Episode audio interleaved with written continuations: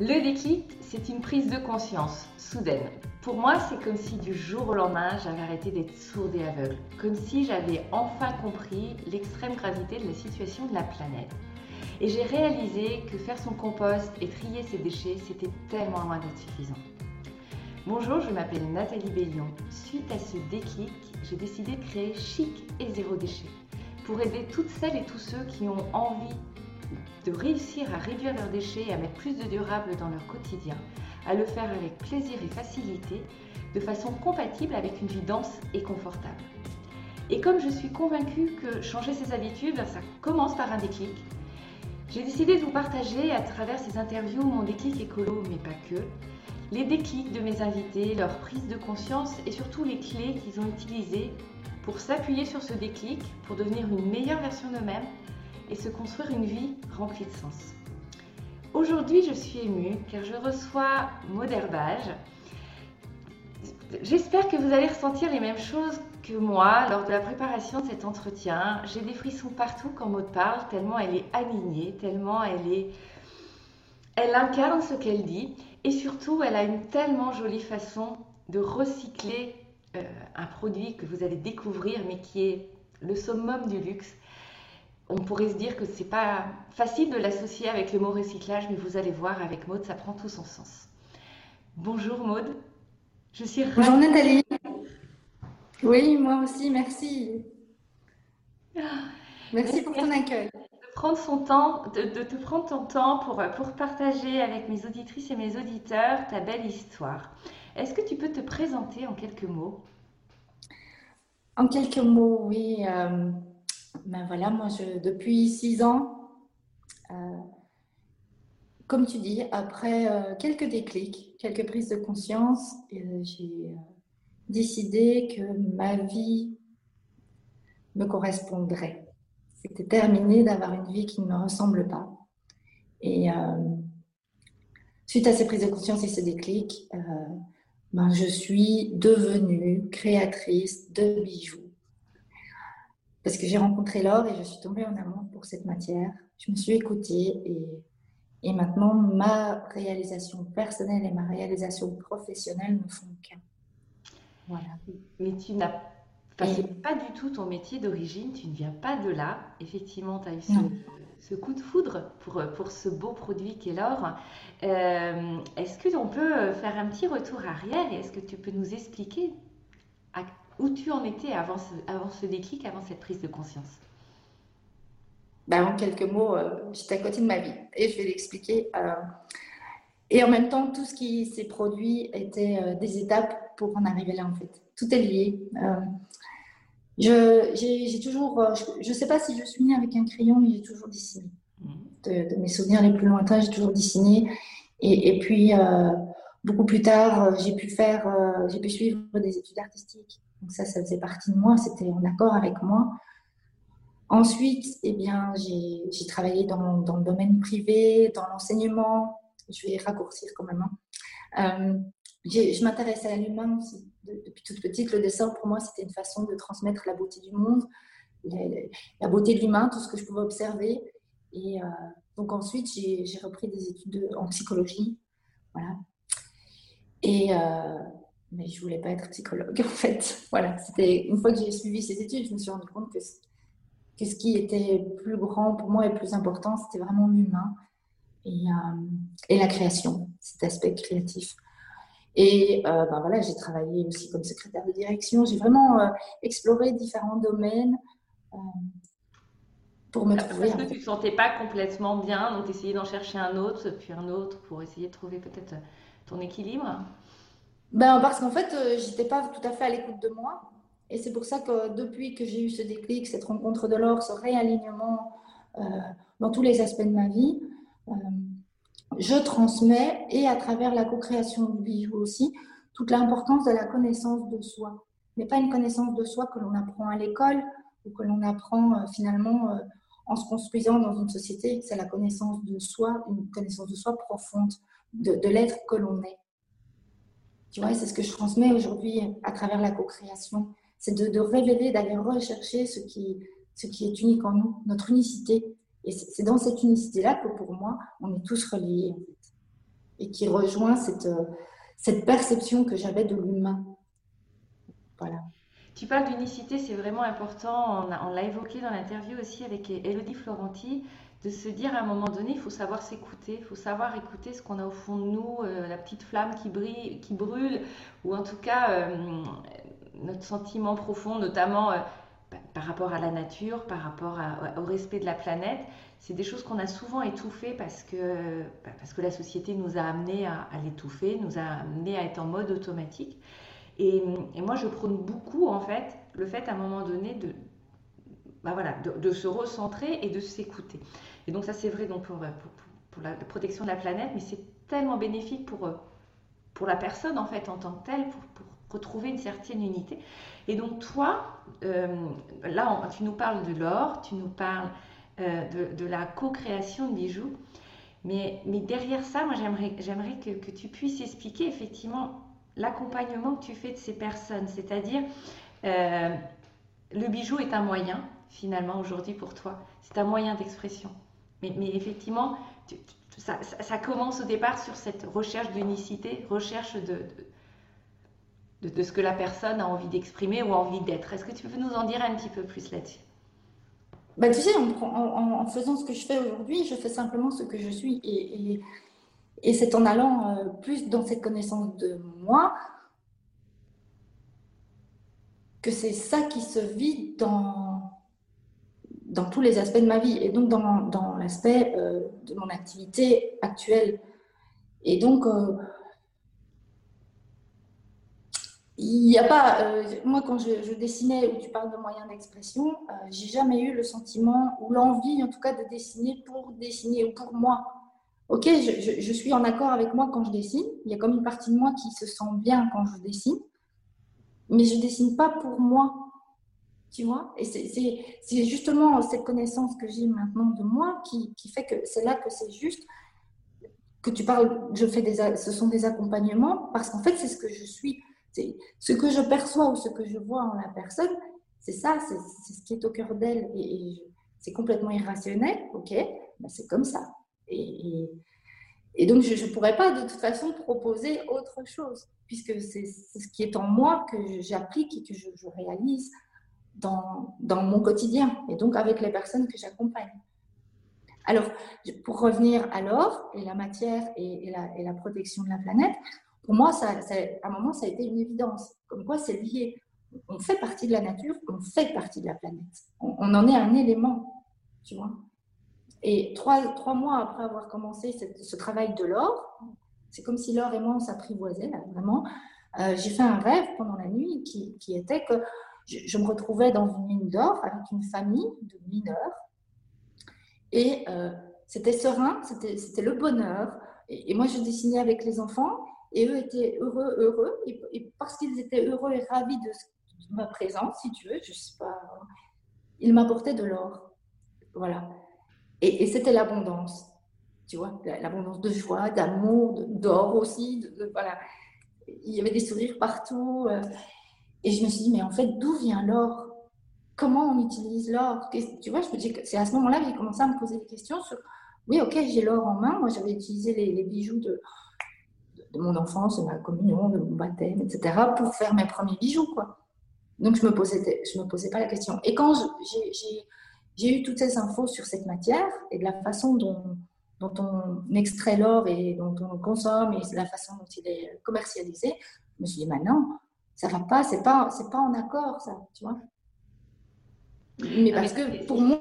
Et en fait, c'est tout à ton honneur de t'être posé la question, effectivement, sur son origine et son mode de fabrication et l'impact pour les populations... locales qui sont concernées par ça, en fait, quel est leur mode de vie, quelles sont leurs conditions de vie. Et en fait, d'une façon générale, on ne se donne pas la peine d'aller chercher l'information, en fait. Et pour l'or, globalement, on la sait tous plus ou moins, mais ça ne nous empêche pas d'aller acheter nos bijoux et d'avoir autant de plaisir à se parer comme on le fait.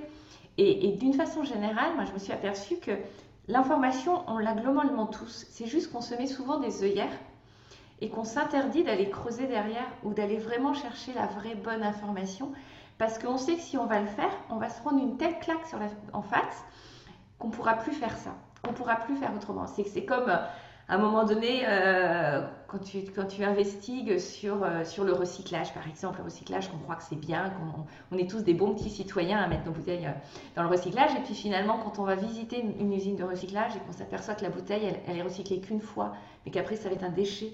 Et que c'est des tonnes et des tonnes et des tonnes, je ne sais même pas le chiffrer tellement c'est énorme. Le camion qui arrive par minute dans ce site de recyclage et qu'il y en a des centaines dans toute la France, à un moment donné, quand tu le vois, ça ne peut pas ne pas être un déclic. Tu ne peux pas te dire, je vais continuer à consommer des bouteilles d'eau ou des bouteilles de lait, c'est pas possible. Ou des bouteilles de soda, c'est pas possible. Mais tant que tu ne vas pas le chercher, tu te dis, c'est plus chez moi, c'est ailleurs. Bon, et bien l'or, on sait que c'est pas terrible. On sait que les pierres précieuses, tout, c'est pas assez. Voilà, il y a souvent du trafic, il peut y avoir de la violence, il y a du travail d'enfant, mais c'est caché. Voilà. Et toi, tu te dis, ben, maintenant que je suis alignée par rapport aussi à ce que je fais, par rapport à mon travail, je peux pas. Et que j'ai conscience de faire partie d'un tout. Ça, c'est vraiment important ce que tu as dit tout à l'heure. Je fais partie. On est des pièces de la planète finalement, on est tous imbriqués les uns avec les autres et à un moment donné, bah, il faut être respectueux des différentes pièces et toi, bah, te dire, bah, cette matière elle a été extraite et est-ce que je peux pas participer à éviter de participer à ce trafic et est-ce que cette matière elle n'existe pas et est-ce que je peux aller la chercher ailleurs. Donc comment tu fais pour aller chercher cette matière, d'où elle te vient aujourd'hui, cette matière pour tes clients? Elle me vient des anciens bijoux. Donc en fait, et c'est ça qui est magique et merveilleux avec l'or, c'est que lui est recyclable à l'infini, tu vois. Il conserve toutes ses propriétés, il redevient l'or pur, tu sais toujours récupérer l'or pur et donc c'est à l'infini. Tu vois, tu peux faire recycler le même bijou, le faire fondre à l'infini autant de fois que tu veux. C'est extraordinaire. Il garde la même valeur, il garde les mêmes qualités, donc tu vois. Et pour moi, cet or, et c'est ça... l'or, depuis la nuit des temps, là, c'est le symbole de l'âme et du sacré, du divin. Tu vois, donc c'est pas pour rien que c'est pharaon, donc c'est ces personnes de pouvoir aussi, pas que en Égypte, ces personnes de pouvoir qui étaient considérées comme des dieux se couvraient d'or. Et on pense que c'est parce que c'était une richesse, une opulence. Quelque part un signe extérieur de richesse et en fait non, à la base c'est parce que l'or symbolise l'âme et moi je trouve qu'il n'y a pas meilleur symbole puisque l'âme elle est éternelle aussi, elle est immuable, tu vois, et tu peux avoir quelques blessures dans ta vie mais peu importe, ce qui est au cœur de toi, cette âme qui, voilà, elle est pure, tu vois, tu peux faire ce travail et retrouver cette pureté en toi où justement se trouve l'alignement.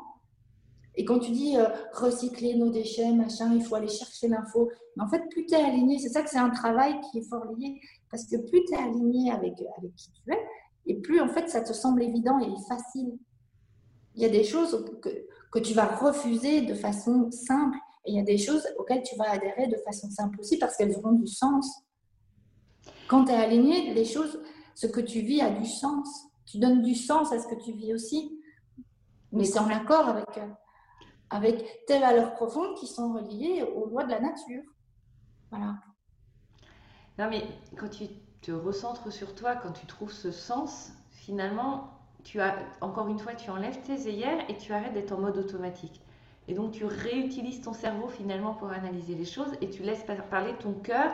Et comme tu dis, ça devient une évidence parce qu'en fait, on n'a pas besoin de se faire violence, passer à une vie plus durable, dans le durable, dans son mode de fonctionnement, ce que tu fais toi aujourd'hui totalement dans ton travail. Ça t'a pas demandé d'effort, c'est ce que tu dis, c'est devenu naturel parce que c'est devenu évident, parce que ça avait un sens. Et moi, je trouve que c'est vraiment important de mettre du sens et de mettre de la valeur dans chacune des choses que l'on fait. Et à partir du moment où ça nous semble juste, c'est pas un effort.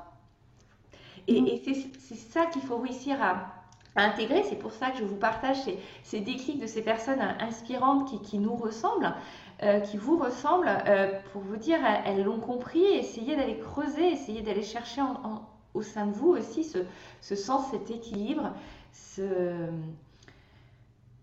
voilà, cet alignement tout simplement en fait.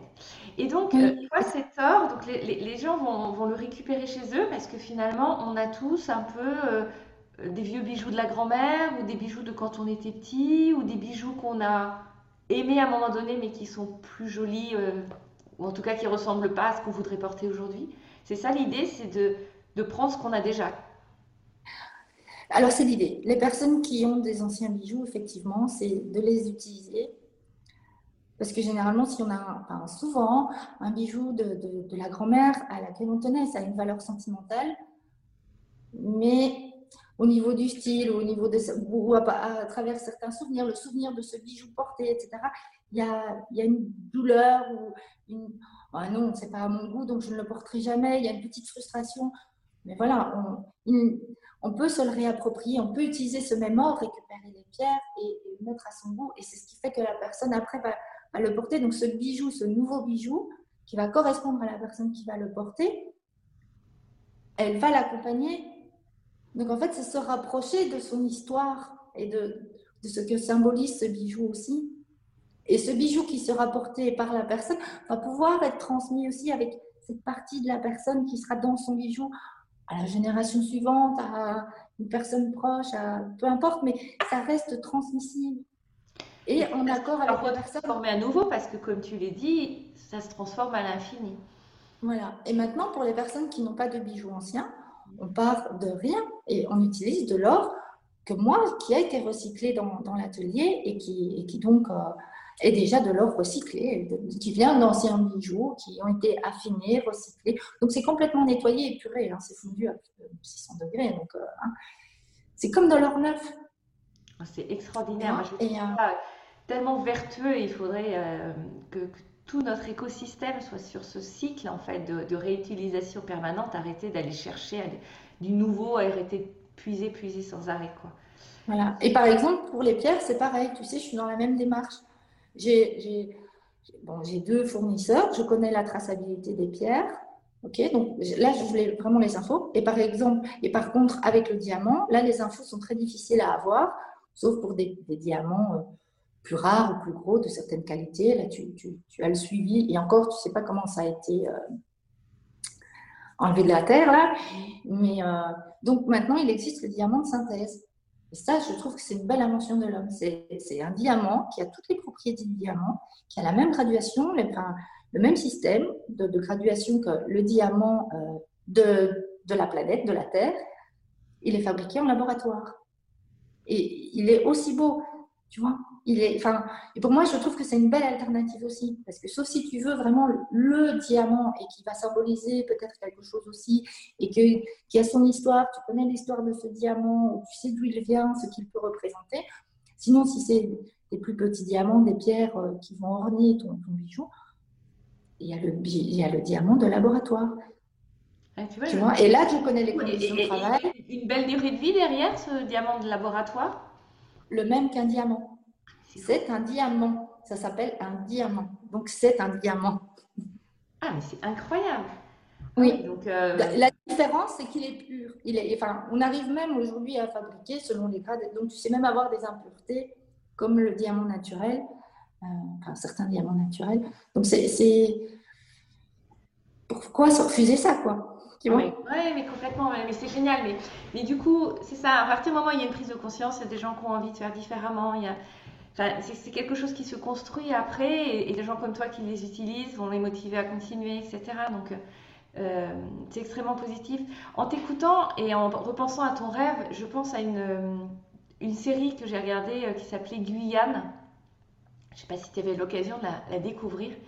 Elle est fabuleuse, c'est une série française faite par Canal Plus de mémoire, et ça montre toute la violence, toute la guerre de gang, toutes les arnaques qu'il peut y avoir autour de l'extraction de l'or.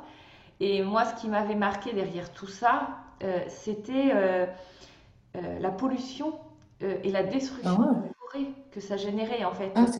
Ils utilisent des explosifs, ils utilisent des quantités d'eau, et ils utilisent différents produits chimiques. Et dans ce film, on voit bien aussi toutes les populations de Guyane qui sont encore implantées, pour les rares qui restent en tout cas en forêt, et elles étaient terriblement malades en fait parce qu'elles buvaient l'eau de ces rivières et qui était complètement polluée par ces chasseurs d'or. Et quand on réalise en fait tout ça, on se dit mais c'est plus possible que j'achète de l'or. Donc moi j'avoue, c'est des jolis bijoux en or, mais maintenant que j'ai cette prise de conscience, je ne peux pas concevoir d'acheter de l'or neuf, c'est pas possible.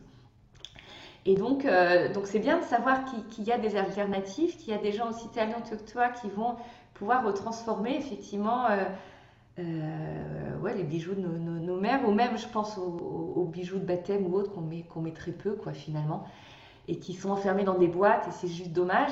Et ce que je trouve chouette avec ta démarche, c'est que non seulement tu recycles, mais en fait tu bonifies, tu apportes une nouvelle richesse aux bijoux, parce que si j'ai bien compris, avec ce travail amont, avec les personnes que tu accompagnes, donc tu essaies de comprendre qui elles sont, ce qu'elles ont envie d'exprimer à travers ce bijou. Donc finalement, ce bijou, c'est un peu un symbole, c'est un peu aussi peut-être le cheminement, enfin la fin d'un cheminement ou un processus qu'elles ont fait elles-mêmes par rapport à leur unicité. Est-ce que tu peux nous en dire un petit peu plus, que tes mots vont être beaucoup plus précis que les miens? C'est exact. Non, tu l'as bien dit. Tu l'as bien dit. Quand on est dans la co-création du bijou, de l'identité de la personne, c'est ça. Ça peut prendre des semaines, des mois. Ça peut prendre, parce que voilà, c'est un processus à vivre. C'est dans la créativité, c'est dans la légèreté. Mais on va explorer. C'est une exploration de son passé, de son histoire. Qu'est-ce qu'on garde, qu'est-ce qu'on ne garde pas. On fait la personne fait le point sur certaines choses de sa vie. Et puis après, on prend la page blanche et on y va. Qu'est-ce qu'on va inscrire dans ce bijou, tu vois? Et à chaque fois, c'est vraiment une expérience unique, parce que c'est intrinsèquement lié à l'unicité de la personne. La personne elle-même, dans ce processus, va se découvrir ou se redécouvrir aussi. Ouais, mais ça, c'est formidable. Mais on est dans la construction, on est dans le constructif. Et qui passe de l'invisible au visible, c'est constructif, tu vois? C'est pour ça que pour moi, ça peut prendre des semaines ou des mois. Il n'y a pas vraiment de délai, de temps, parce que c'est un processus personnel qui est lié à la personne, à elle-même. Voilà. Et ça passe par le… Oui. Non, pardon. Ouais, je disais, ce que j'aime beaucoup dans cette démarche aussi, c'est que finalement, ce qui va sortir de ça, c'est un bijou qui va tellement être unique, qui va avoir tellement de valeur pour la personne qu'elle ne va pas avoir envie d'avoir 50 000 bijoux, qu'à côté des bijoux qu'elle achèterait dans n'importe quelle boulangerie de bijoux. Non, mais ça m'a fait penser aux supermarchés qui vendent aussi des bijoux, tu vois. C'est pour ça que j'ai fait cette association d'idées, de me dire il faut être dans un mode moins mais mieux en fait. Et là, de se dire j'ai moins de bijoux, mais j'en ai un que j'ai co-construit, qui a une valeur qui est juste unique, que demain, qui a peut-être une histoire parce que je l'ai récupéré. Voilà, de personnes que j'aimais bien qui à un moment donné m'ont légué ça ou m'ont offert ça, et demain ce sera aussi quelque chose que je pourrai transmettre à mes propres enfants qui pourront aussi faire évoluer. Donc en fait, ça donne envie d'avoir de mettre plus d'emphase, plus d'énergie, plus d'attention par rapport à ce qu'on a, qu'on est moins mais qu'on est mieux en fait. Oui, et maintenant c'est vrai qu'il y a un manque d'informations à ce sujet, moi qui suis dans le milieu. Acheter de l'or, oui, mais quel or? Parce que moi, j'ai beaucoup de personnes donc, qui font appel à moi aussi pour l'expertise, pour analyser leurs bijoux, voir ce qui est possible de faire. Et il y a énormément de surprises, quoi. Si tu as des bijoux en or 9 carats, 14 carats, 18 carats, ou si tu vas sur Internet, et c'est ça que je pense qu'il est important d'informer les personnes, tu peux avoir l'impression d'acheter... un bijou en or parce qu'il écrit or. Or, c'est juste du plaqué or. Et selon le plaquage, alors c'est ce qu'on appelle un bijou de fantaisie qui va s'user, qui va vite s'abîmer. Et tu ne pourras pas récupérer cette mini partie d'or qui se trouve sur le bijou, quoi. Tu vois. Et autour de ça, il y a très peu d'infos. Même normalement, un bijou en or doit être poinçonné. Et tu sais, en fait, il y en a encore très peu qui sont poinçonnés, quoi. de façon légale. Donc la personne n'a pas l'info. Il y a très peu de personnes qui savent ou qui connaissent leurs bijoux en fait et la valeur de ce qu'elles ont. Parce qu'il y a aussi un bijou en or peut être vendu à des prix très variables selon la marge qui est faite derrière ça aussi. Donc la personne pense avoir un bijou de valeur parce que ça lui a coûté un certain prix, un certain montant.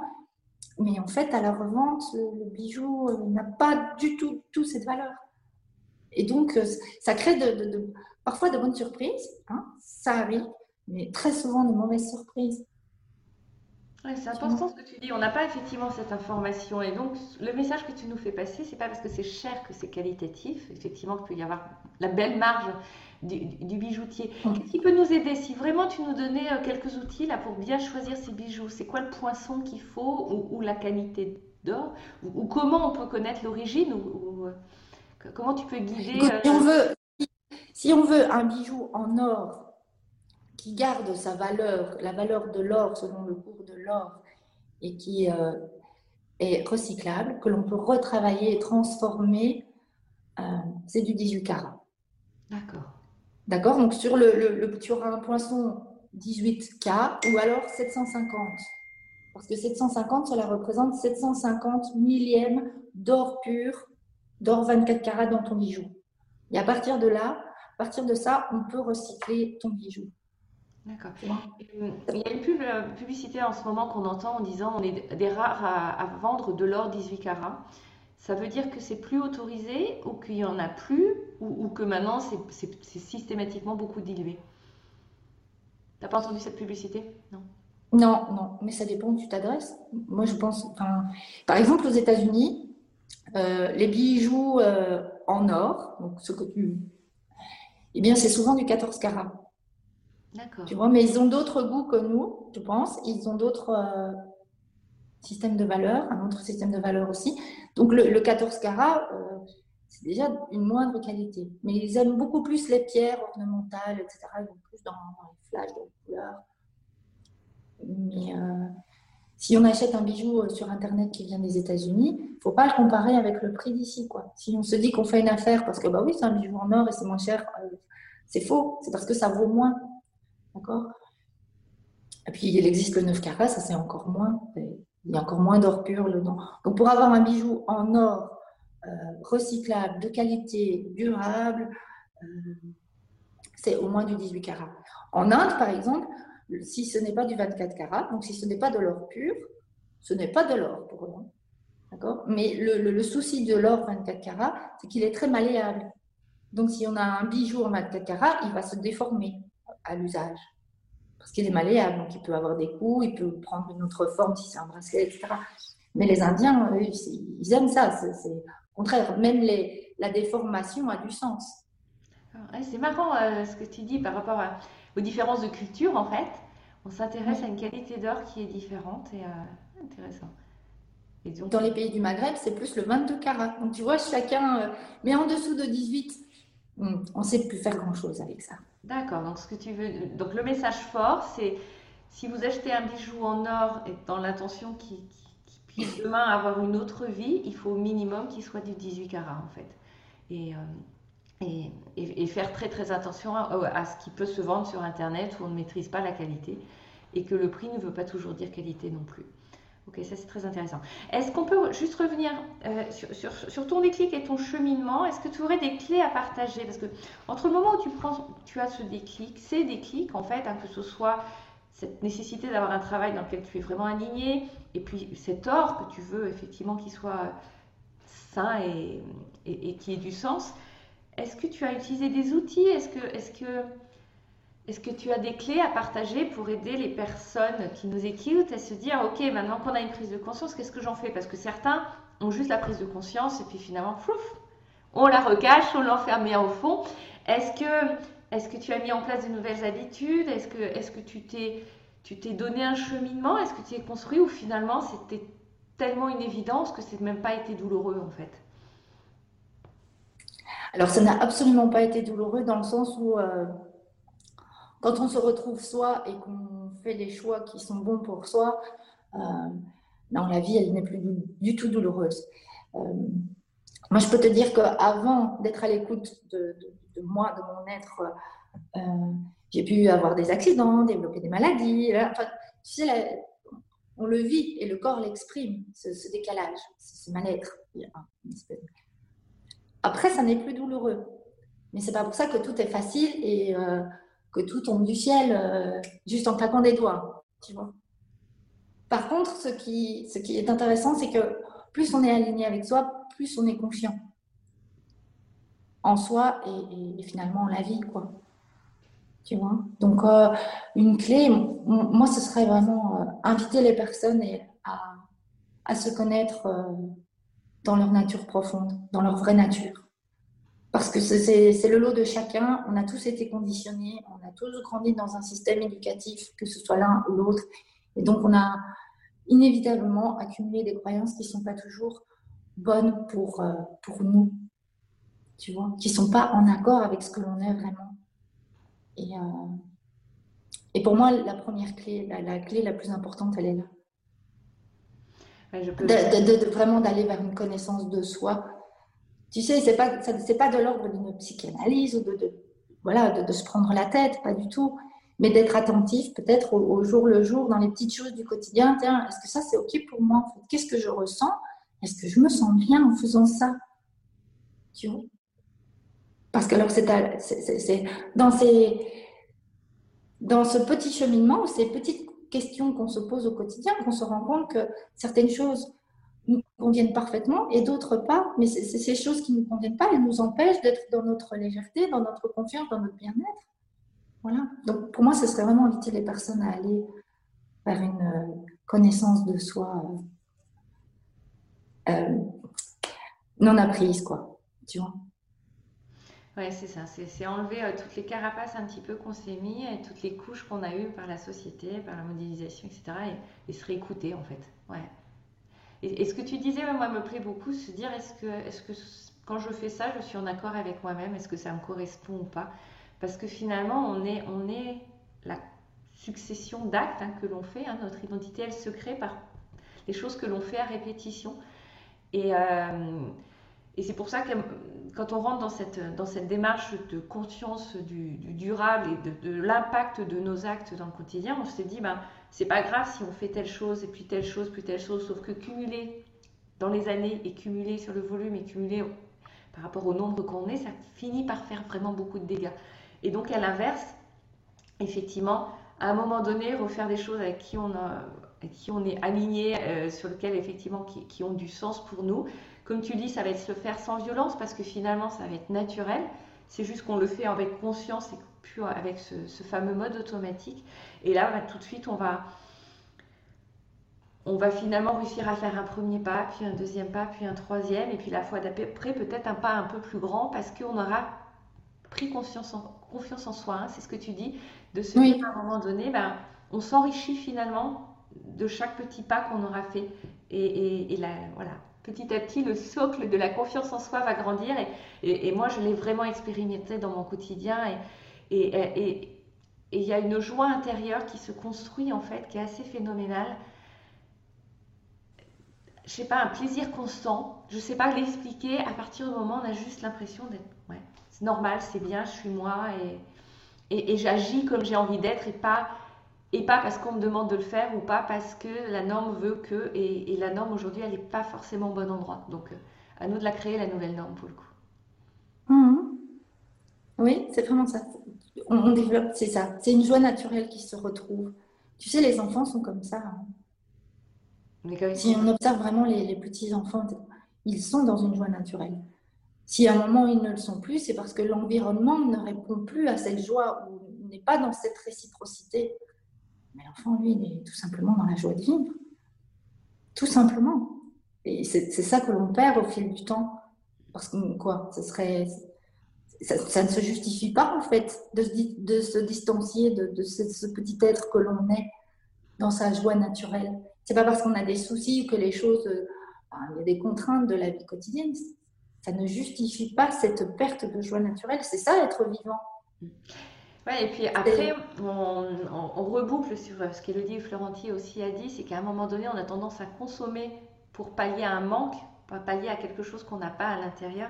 Mais à partir du moment où on retrouve cette joie naturelle, on se re-remplit et les objets ne vont pas compléter cette joie naturelle, ne vont pas remplir quoi que ce soit. De toute façon, c'est extrêmement éphémère. Et si on mange un carré de chocolat à chaque fois qu'on a l'impression d'avoir ce vide, si on en mange vraiment beaucoup, à un moment donné, ben, la succession des mauvaises choses, des mauvaises habitudes qu'on va mettre en place va pouvoir créer aussi d'autres problèmes derrière. Donc c'est vraiment important, voilà, de se comprendre, de se connaître, pour se re-remplir.